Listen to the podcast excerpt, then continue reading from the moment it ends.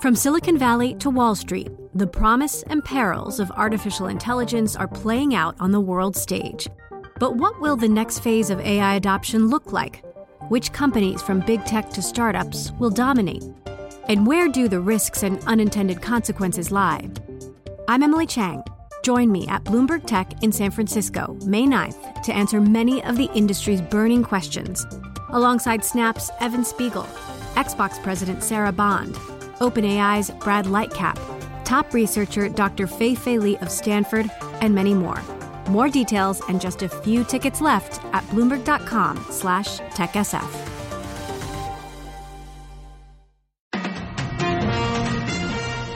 Live from the Bloomberg Interactive Brokers studios, this is Bloomberg Daybreak for Thursday, November 3rd, 2022. Coming up this hour. Stocks drop as the Fed continues its aggressive battle against inflation. The Bank of England set to deliver its biggest rate increase in 33 years. Massive job cuts may be coming at Twitter. And China locks down the world's largest iPhone factory. The man accused of shooting two Newark police officers has been arrested. Plus, President Biden warns voters democracy is at stake in the midterm.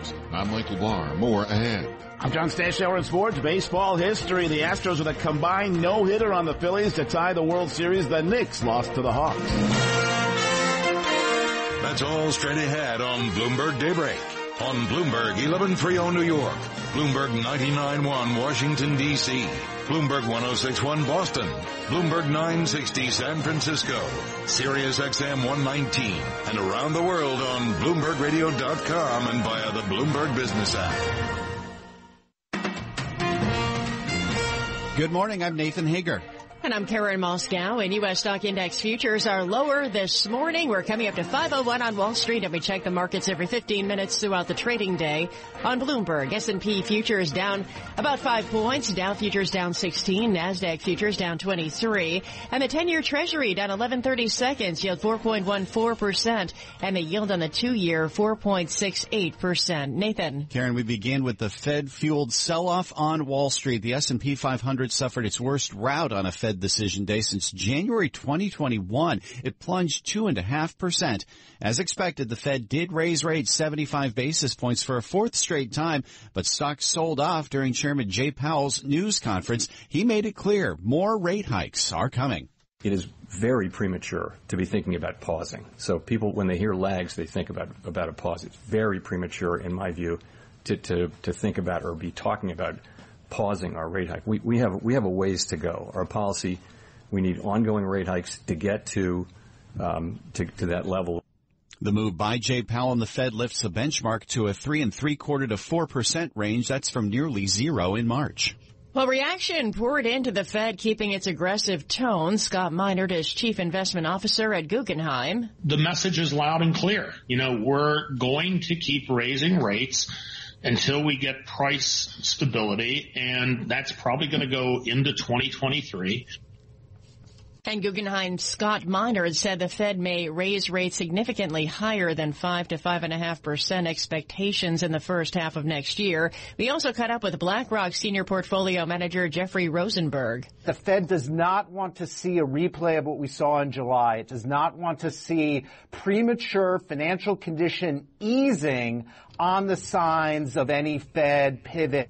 BlackRock senior portfolio manager Jeffrey Rosenberg's sentiments were echoed by former Philadelphia Fed President Charles Plosser. They know they can't they can't just stop because it won't work. Historical experience teaches us that. So um, they don't have much choice if they really want to commit to lowering inflation. Former Philadelphia Fed President Charles Plosser made the comments in an interview with Bloomberg's Kathleen Hayes, and we'll bring you more of that conversation a little later in the program. Well, the focus on monetary policy now, Karen, turns to Europe, where the Bank of England is expected to deliver its biggest rate increase in 33 years. We get a preview from Bloomberg's Ewan Potts in London. Another day, another jumbo rate hike. A 75 basis point increase in the key UK interest rate is now almost fully priced in by money markets. That would take the base rate from two and a quarter to 3%, the highest since 2008 and the biggest single hike since 1989. Governor Andrew Bailey will give a press conference shortly after the announcement which comes at midday. Investors will also be watching out for the bank's report on the economic outlook, likely to confirm a recession is now underway. A lot has changed since since the last forecast at the beginning of August. Beefed up government support for household energy bills will restrain inflation over the winter. After April, the government is yet to set out a plan. In London, I'm Ewan Potts, Bloomberg Daybreak. Right, Ewan, thanks. In Asia, China has locked down the world's largest iPhone factory. And Bloomberg Daybreak Asia anchor Brian Curtis has more from Hong Kong. China is not playing games with COVID zero. Authorities swooped in and put the zone around the Zhengzhou Foxconn plant off limits. It's the last thing that Apple needed or that Foxconn wanted given the upcoming holiday season. First, a COVID outbreak, then an enforced quarantine, and then an exodus of workers. They literally walked 20 miles to get home or to a train. Some 200,000 people work here. It's a stark reminder of the dangers for Apple in a COVID zero mindset. The lockdown runs until November 9th, but it could go longer. In Hong Kong, Brian Curtis, Bloomberg Daybreak. All right, Brian, thank you. In corporate news, big job cuts are on the way at Twitter. Bloomberg News has learned the new owner, Elon Musk, plans to eliminate about half the social media company's workforce.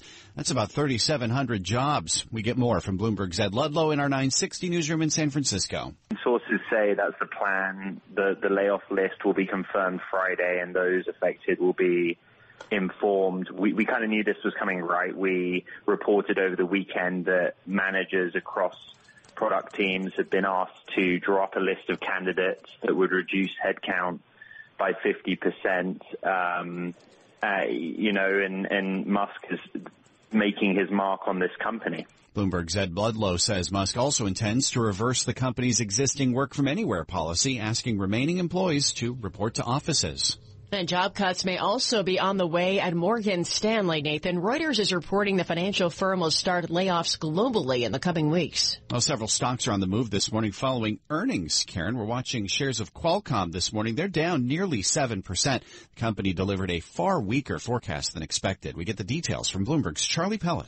Qualcomm is the biggest maker of smartphone processors and it says revenue will be 9.2 to 10 billion dollars in the fiscal first quarter. Now that compares with an average analyst estimate of 12 billion dollars. The outlook suggests that the slumping market for consumer devices is eroding even faster than expected. Even before the report, the stock was down 38% this year, hurt by concerns that smartphone demand was on shaky ground. In New York, Charlie Pellet, Bloomberg Daybreak. All right, Charlie, thanks. Well, shares of Altice USA are down more than 23% this morning. The broadband and video service providers earnings missing analyst estimates. Shares of Roku down 18%. The maker of set-top boxes consumers use to watch streaming services forecast a wider than expected fourth quarter loss. Straight ahead, we have your latest local headlines plus a check of sports and this is Bloomberg. Thank you, Karen. It's 507 on Wall Street. We're at 55 degrees in Central Park. We got construction going both ways on the New Jersey Turnpike. We'll fill you in with the details and traffic shortly. First, Michael Barr's here with more on what's going on in New York and around the world. Good morning, Michael. Good morning, Nathan. Authorities say they got him. A two-day manhunt ended in Newark, New Jersey with the arrest of the suspect who police say shot two officers Tuesday. Police arrested 30-year-old Kendall Howard yesterday, the suspect in the shooting of two of their officers while they were serving a warrant. SWAT storming a Newark apartment building, going door to door until police say they found him and brought him out. Essex County Acting Prosecutor Ted Stephens says Howard will face charges. Mr. Howard has been charged with two counts of attempted murder of Newark police officers. Prosecutor Ted Stephens says the injured officers are hospitalized in stable condition. The convicted shooter in the Parkland, Florida high school massacre has been sentenced. Bloomberg's Ed Baxter reports. Nikolas Cruz sentenced for each of the students. Count 17 for the murder in the first degree of Peter Wang. The court imposes a mandatory life sentence without the possibility of parole. Judge Elizabeth Scher handing down 17 life sentences connected to the students involved. Those sentences are to be run consecutively. So 17 lifetimes. In total, there were 34 sentences. In San Francisco, I'm Ed Baxter, Bloomberg Daybreak. With the midterm elections just five days away, President Biden is warning about political violence. In a speech last night, Biden said voters are choosing between democracy and extremism and pointed the finger directly at former President Trump. American democracy is under attack because the defeated former president of the United States refuses to accept the results of the 2020 election. President Biden then linked violence at the Capitol on January 6 to the recent attack on House Speaker Nancy Pelosi's husband.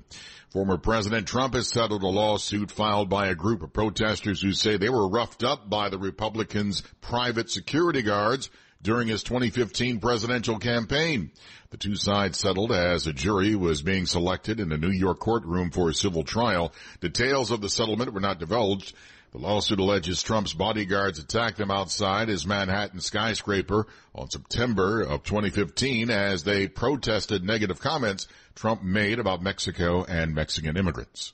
Global news 24 hours a day on air and on Bloomberg Quick Take, powered by more than 2,700 journalists and analysts in more than 120 countries. I'm Michael Barr. This is Bloomberg, Nathan. Okay, Michael, thank you. Almost 510 on Wall Street. Time for the Bloomberg Sports Update brought to you by Tri-State Audi. Good morning, John Stashower. Hi, good morning, Nathan. Astros and Phillies. Game four of the World Series the night after the Phillies won with a shutout. The Astros had a shutout. That's not all they had. And the pitch from Pressly. A swing and a ground ball to third. Bregman has it. The throw to first, and that'll do it. The Astros even up the World Series with a five to nothing win tonight, and four of their pitchers combined to no hit the Philadelphia Phillies as Pressly finishes off what Christian Javier started. ESPN had the call. Houston scored all the game's five runs on five hits in the fifth inning. The Phils could not touch Javier, who's on an amazing roll. He allowed only one hit in his start versus the Yankees in the ALCS in his last six starts. Covering 34 innings, Javier has not allowed a run. He's never allowed more than two hits. Only previous World Series no-hitter, Don Larsen's perfect game in 1956. Pivotal game five tonight. Houston starts Justin Verlander, future Hall of Famer, still seeking his first World Series win. He's 0-6. The ex-Met, Noah Syndergaard, starts for the Phils. Disastrous game for the Knicks at the Garden. They led Atlanta by 23 and then trailed by 19, so they got outscored 79 to 37. The Hawks won 112-99, led by offseason pickup Dejounte Murray scored a career high 36 points. Knicks third straight loss, their first loss at home. The Nets and Kyrie Irving jointly announced both will donate $500,000 to anti-hate causes. Irving last Saturday doubled down on that posting of an anti-Semitic video. He has now released a statement that said he takes responsibility, meant no harm, opposes all forms of hatred. John Stashower, Bloomberg Sports. Nathan? Thank you, John. S&P futures now down four points. Dow futures down 16. NASDAQ futures down 23 after the sell-off yesterday following the Fed decision. Former Philadelphia Fed President Charles Plosser with us next. This is Bloomberg. Bloomberg Sports is brought to you by Audi. Don't let someone else drive off in the Audi model you've always wanted. Visit your local tri-state Audi dealer to get behind the wheel of yours today or visit AudiOffers.com for more information. Markets, headlines, and breaking news 24 hours a day at Bloomberg.com, the Bloomberg Business app, and at Bloomberg Quick Take. This is a Bloomberg Business Flash.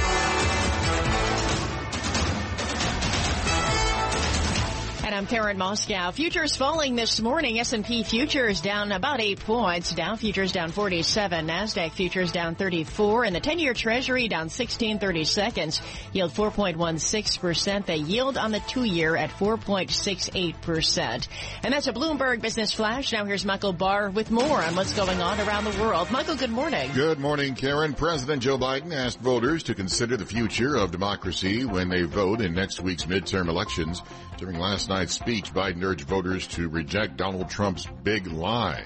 Christian Javier and the Astros bullpen combined for just the second no-hitter in World Series history. Houston won game four against the Phillies five zip to even the series two games apiece. Global news, 24 hours a day on air and on Bloomberg Quick Take, powered by more than 2,700 journalists and analysts in more than 120 countries. I'm Michael Barr and this is Bloomberg. Nathan. Thank you, Michael. It is 518 on Wall Street, live from the Bloomberg Interactive Brokers studios. This is Bloomberg Daybreak. Morning. I'm Nathan Hager.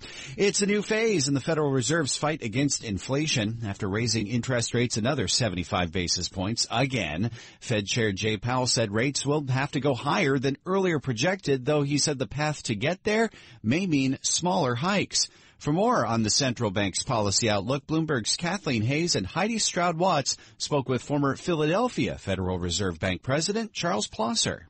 To you, is this a hawkish Fed? Is it a dovish Fed? Is it a Fed that is on the right track? Well, I, it's not a hawkish Fed. I mean, they, they, they put themselves in a position where they had to do this. This is kind of a, a problem of their own making. Uh, I thought Powell today spoke very eloquently about inflation, about the dangers of inflation, why the Fed needed to act.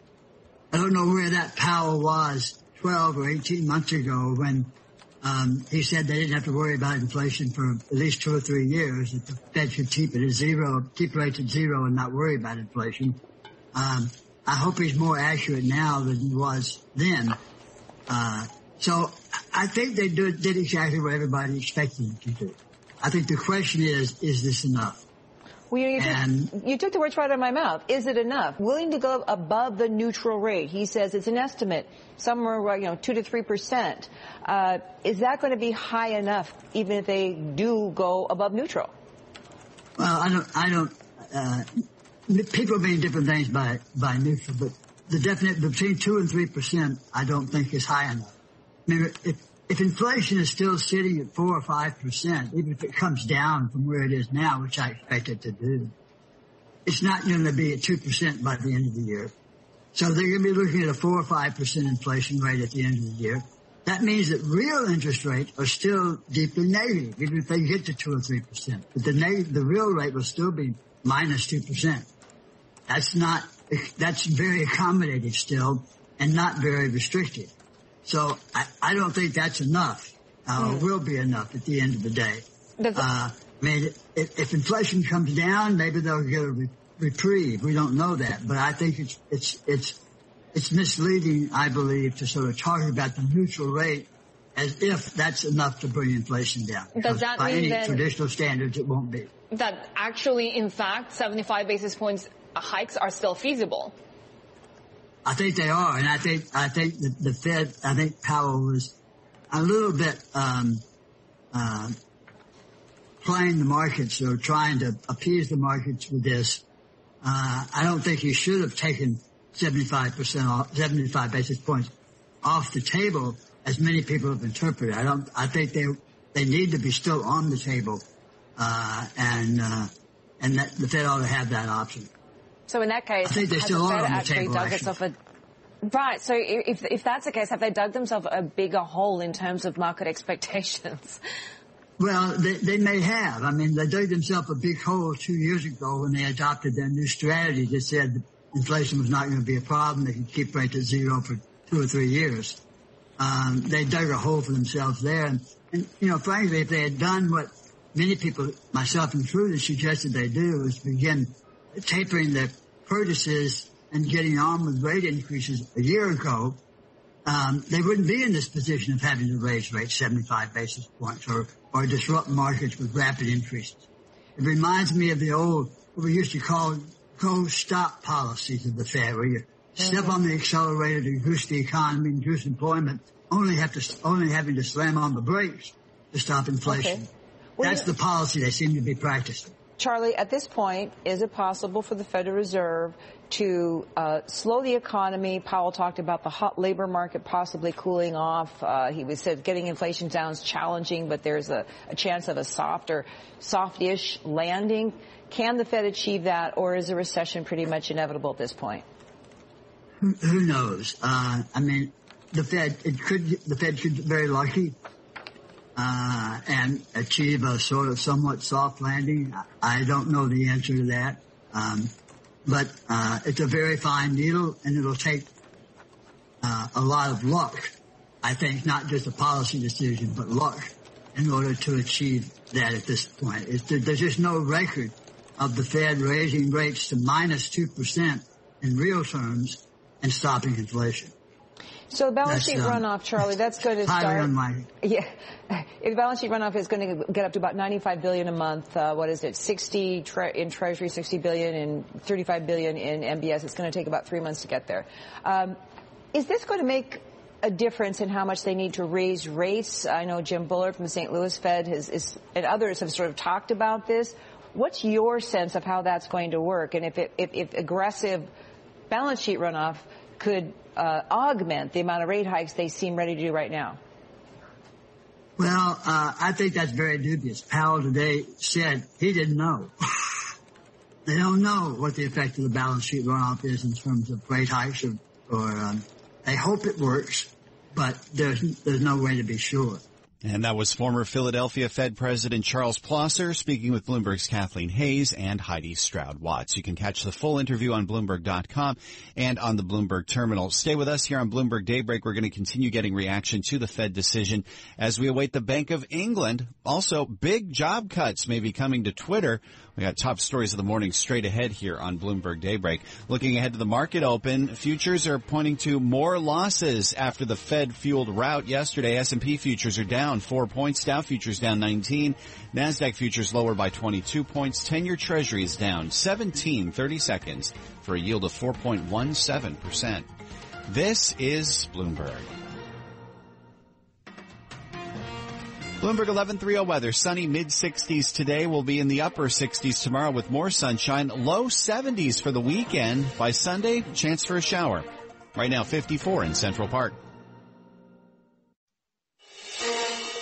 Broadcasting live from the Bloomberg Interactive Broker Studio in New York. Bloomberg 1130 to Washington, D.C. Bloomberg 99.1 to Boston. Bloomberg 1061 to San Francisco. Bloomberg 960 to the country. Sirius XM Channel 119 and around the globe. The Bloomberg Business app and BloombergRadio.com. This is Bloomberg Daybreak.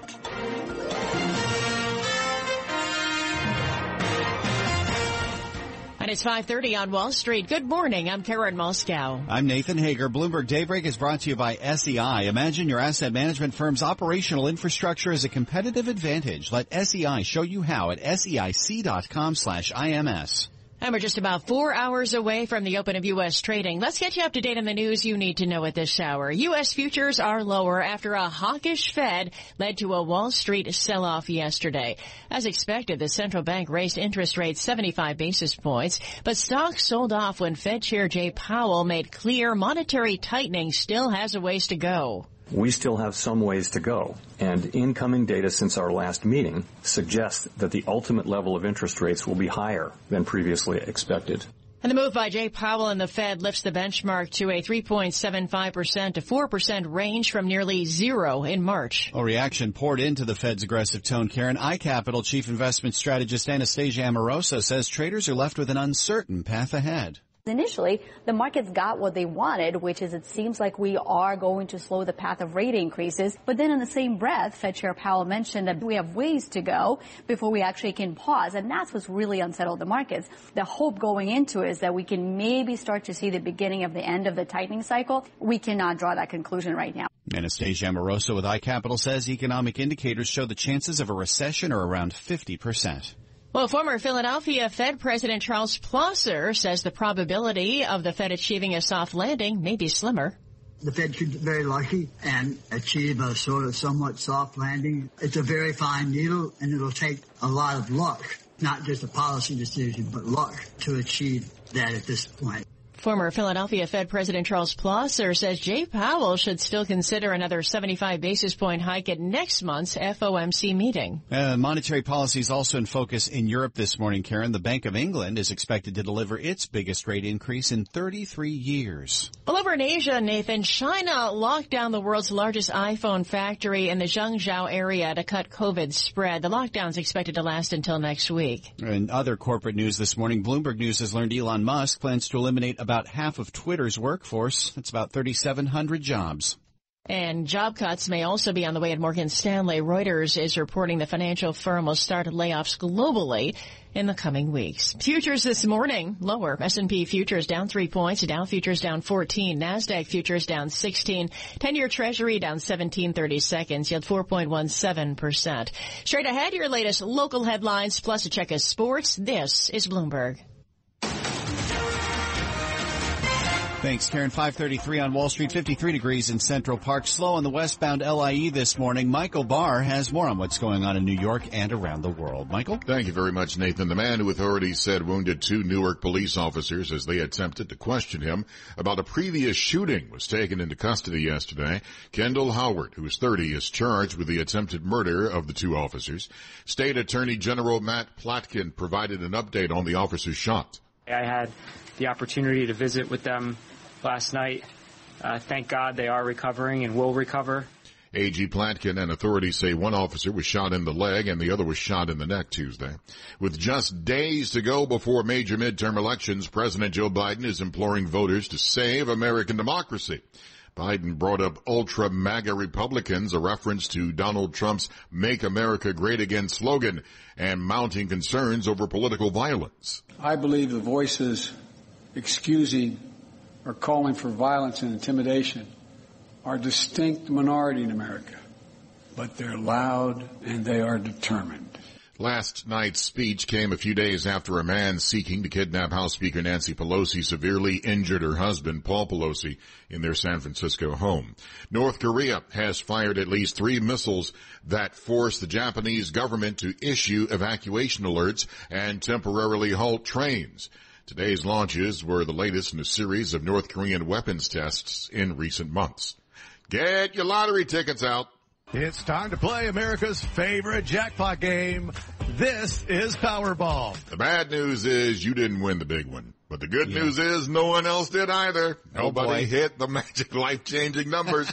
the win the $1.2 billion Powerball jackpot. That means the jackpot for the next Powerball drawing is estimated to be $1.5 billion on Saturday. It is crazy nobody's won it yet, Michael. Ooh, that's back in Crazy. August last time. Yeah, Yeah. by the way, the numbers, if you don't believe me, uh, were 2, 11, 23, 35, and 60 with the Powerball 23.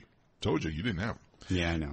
Global news 24 hours a day on air and on Bloomberg Quick Take, powered by more than 2,700 journalists, analysts, more than 120 countries. I'm Michael Barr. This is the broke Michael Barr back to Nathan. okay, Michael, thank you. 535 on Wall Street. Time for the Bloomberg Sports Update brought to you by Tri-State Audi. Here's John Stashower. Thanks, Nathan. A World Series no-hitter. It had only happened once before. Don Larsen's perfect game against the Brooklyn Dodgers, 1956 at Yankee Stadium. Pitchers don't throw complete games anymore, so it was a combined no-hitter. It started with the Astros' Christian Javier. It ended with Ryan Pressly, just like the combined no-hitter the Astros had at Yankee Stadium back in June. Astros blanked the Phillies five to nothing. The World Series is tied at two.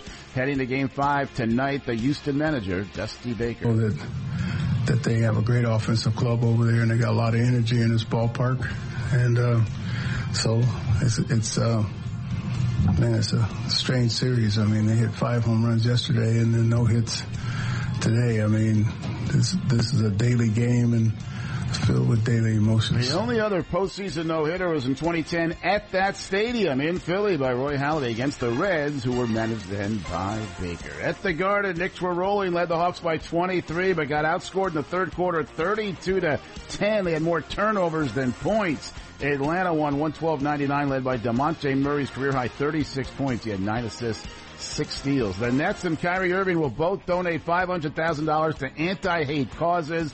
They released a statement with the Anti-Defamation League in which Irving said he's learning and is willing to listen. Last week he posted a link to an anti-Semitic video. Is Dan Snyder going to sell the Washington Commanders? Their fans are hoping that's the case. He's hired Bank of America to help, quote, consider all options.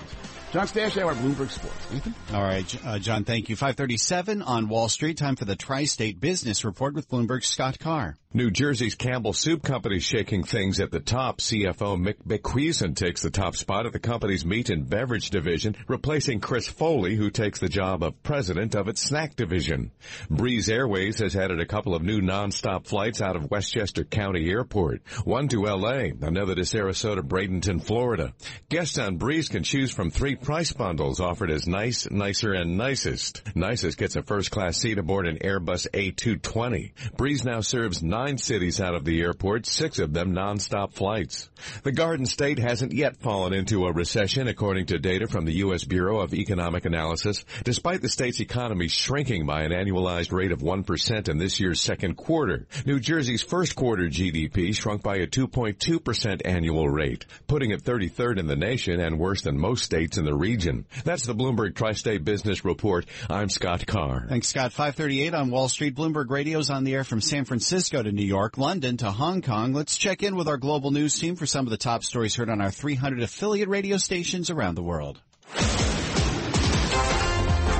I'm Steve Potusk on KNX in Los Angeles. We're talking about Roku's warning of slowing ad spending on its streaming platform. I'm Courtney Donahoe on KTRH in Houston. Marathon Oil is buying $3 billion in natural gas assets from Ensign Natural Resources. I'm Gina Cervetti, and for WCCO in Minneapolis, I'm reporting that Minnesota ranks third on a list of states where its residents are prospering the most. I'm Stephen Carroll on Bloomberg DAB Digital Radio in London. We've been reporting on the market fallout from the Fed's latest decision with a sell-off on stocks and bonds. I'm Scott Carr on WDCH in Washington. I'm reporting media entrepreneur Byron Allen's now added to the list of possible future owners of the Washington Commanders football team. Those are some of the stories our 2,700 Bloomberg journalists and analysts are reporting on this morning around the world. It is 539 on Wall Street. The following is an editorial from Bloomberg Opinion. This editorial was written by the Bloomberg Editorial Board. Countries around the world have been experimenting with ways to ease the pain of high energy prices, with one solution getting increased attention, windfall taxes. The idea is to demand a surcharge from companies that have benefited from high energy prices, then use the proceeds to aid ailing consumers or businesses. Russia's invasion of Ukraine created a boon for the energy industry. Surging profits have resulted in billions distributed in dividends or spent on share buybacks, but the benefits of windfall taxes are very likely less than advertised. Such a tax evades all the difficult problems the Western world must confront as it tries to wean itself from Russian energy. A windfall tax is no solution at all. This editorial was written by the Bloomberg editorial board. For more Bloomberg opinion, please go to bloomberg.com slash opinion or OPIN go on the Bloomberg terminal. This has been Bloomberg Opinion. Listen for Bloomberg Opinion editorials every weekday at this time. Terminal customers can read more at OPIN Go. This is Bloomberg. And Bloomberg Sports was brought to you by Audi. Don't let someone else drive off in the Audi model you've always wanted. Visit your local tri-state Audi dealer to get behind the wheel of yours today or visit AudiOffers.com for more information. Markets, headlines, and breaking news 24 hours a day at Bloomberg.com, the Bloomberg Business app, and at Bloomberg Quick Take. This is a Bloomberg Business Flash.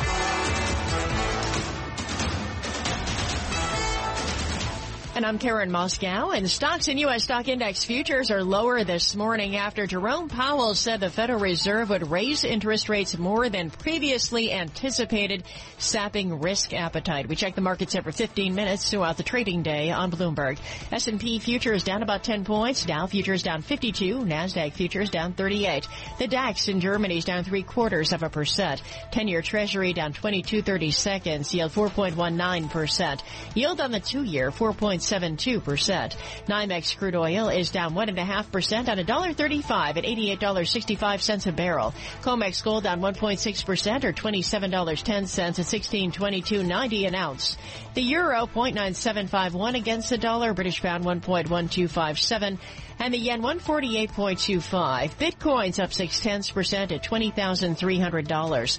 That's a Bloomberg Business Flash. Now here's Michael Barr with more on what's going on around the world. Michael. Thank you very much, Karen. There were three more missile tests by North Korea, including a suspected intercontinental ballistic missile that reportedly failed in mid-flight.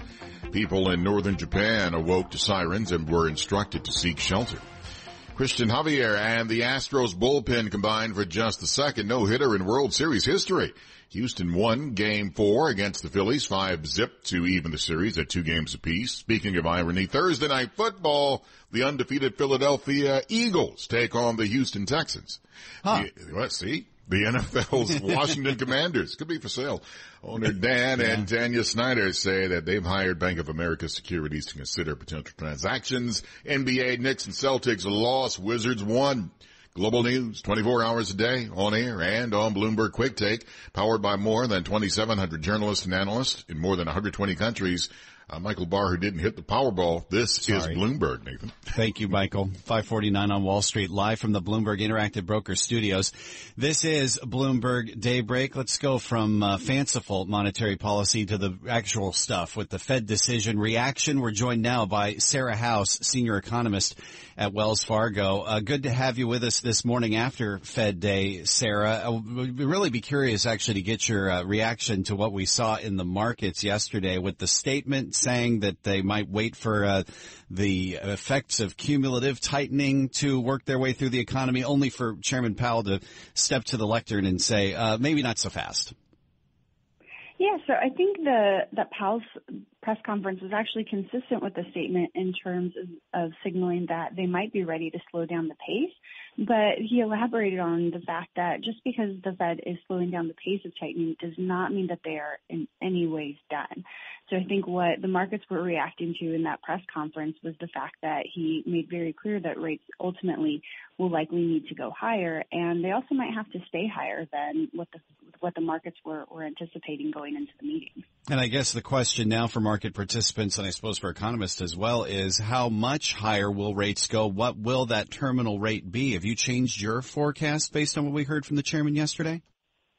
We haven't changed it yet, but I think the, the risks are certainly skewed higher, and I think they were even skewed higher going into the meeting. So if you saw, for example, last Friday, another very strong outturn in real consumer spending at the same time that you are seeing demand for labor hold up and a pretty moderate slowdown in, in the jobs market and hiring picture generally.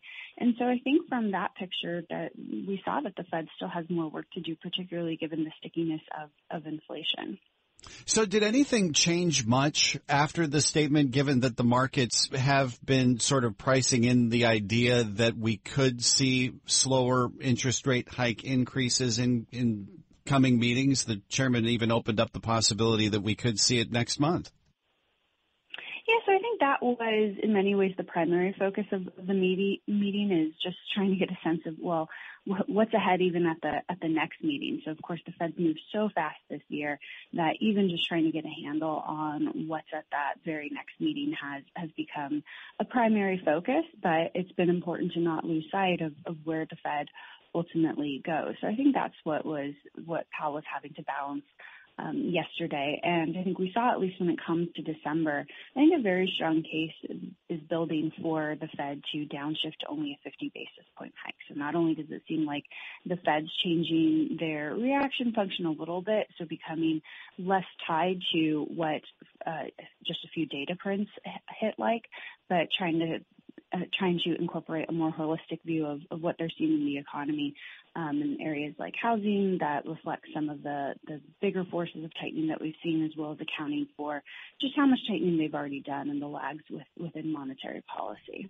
What does the Fed need to see to bring more conviction to that view for a 50 basis point increase next month?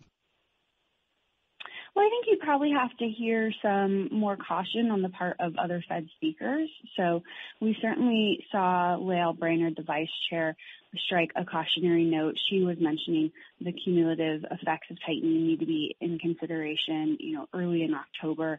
Esther George, who's traditionally been a hawk, has been a person who's been out there signaling that, look, we need to be a little bit more cautious with where we go from here. We've already done quite a lot and we want to be careful that we don't overdo it, that we don't oversteer to use to use her words. But I think we have to see that that chorus grow a little bit louder at the same time that we see at least a, a little bit of softening in, in some of the inflation prints that so we'll get a look at that next week and I think there's there's a decent chance that at least in the core readings we see at least a, a moderate step towards a slightly slightly slower uh, core inflation. Only about 30 seconds left here, Sarah. Do you think we'll see softness in the jobs market with the payrolls report coming out tomorrow?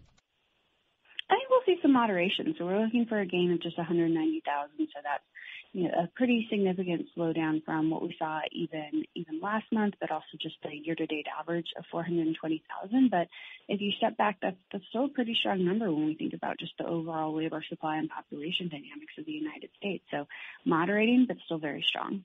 Thanks, Sarah. As always, Sarah House, senior economist at Wells Fargo, with us this morning. Karen. Well, Nathan, it is 553 on Wall Street and now a legal story we're watching this morning. A federal judge. Well, first of all, it's brought to you by American Arbitration Association. Business disputes are inevitable. Resolve faster with the American Arbitration Association, the global leader in alternative dispute resolution for over 90 years. More at adr.org. Now, a federal judge has blocked Penguin Random House's almost $2.2 billion acquisition of rival book publisher Simon & Schuster, ruling that the purchase of the fourth largest U.S. book publisher by the largest publisher would lessen competition in the market for publishing rights to anticipated top-selling books. It's the first win for the Justice Department's antitrust division after three losses in a row. For more, Bloomberg's June Grasso speaks to antitrust law expert Harry First, a professor at NYU Law School. Antitrust is usually focused on harm to consumers, but the right. Justice Department's theory here was harm to authors and authors' earnings. Was this a novel approach? So this is the second interesting thing about the case. The first one was that they won. second interesting thing is the Justice Department focused on, as they like to call it, on labor. So on workers. And this has been an important part of the Biden administration's political focus that they want to do things to make workers' incomes higher. And this case was positioned to focus on that, on workers. Now, when we think of workers, we think of, you know, people in the oil fields, people on manufacturing lines. We don't usually think of Stephen King. So workers and million dollar advances, I don't know. But here it's authors. Now, from an economist point of view, and really also from a technical antitrust point of view, workers or labor is another market. And antitrust is concerned with competition in markets. So you want to have appropriate competition, not just for firms as they sell products, but firms as they buy products from their suppliers. Now, the suppliers here are authors, which supply their talent. And for the markets to work right, you want competition, as they say, on both sides of the market. Is this a case really of there's been so much consolidation in the publishing industry for 20 years and taking it from five to four was just a step too far?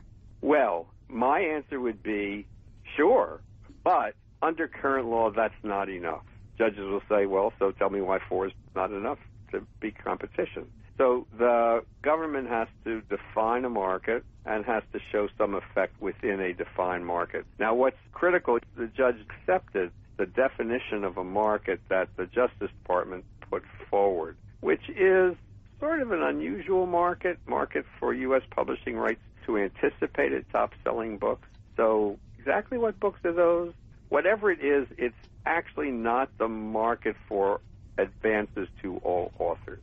So the judge accepted the notion that was put forward by the Justice Department's economists that this is a well enough defined market in which you can show that putting these two firms together will result in lowering the price that they pay for the author's right.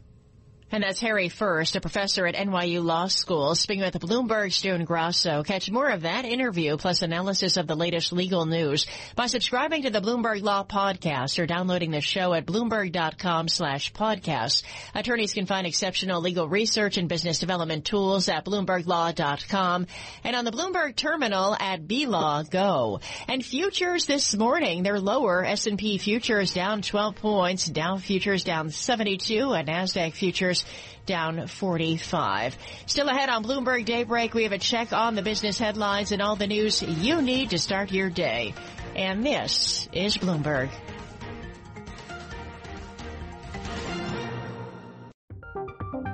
From Silicon Valley to Wall Street, the promise and perils of artificial intelligence are playing out on the world stage.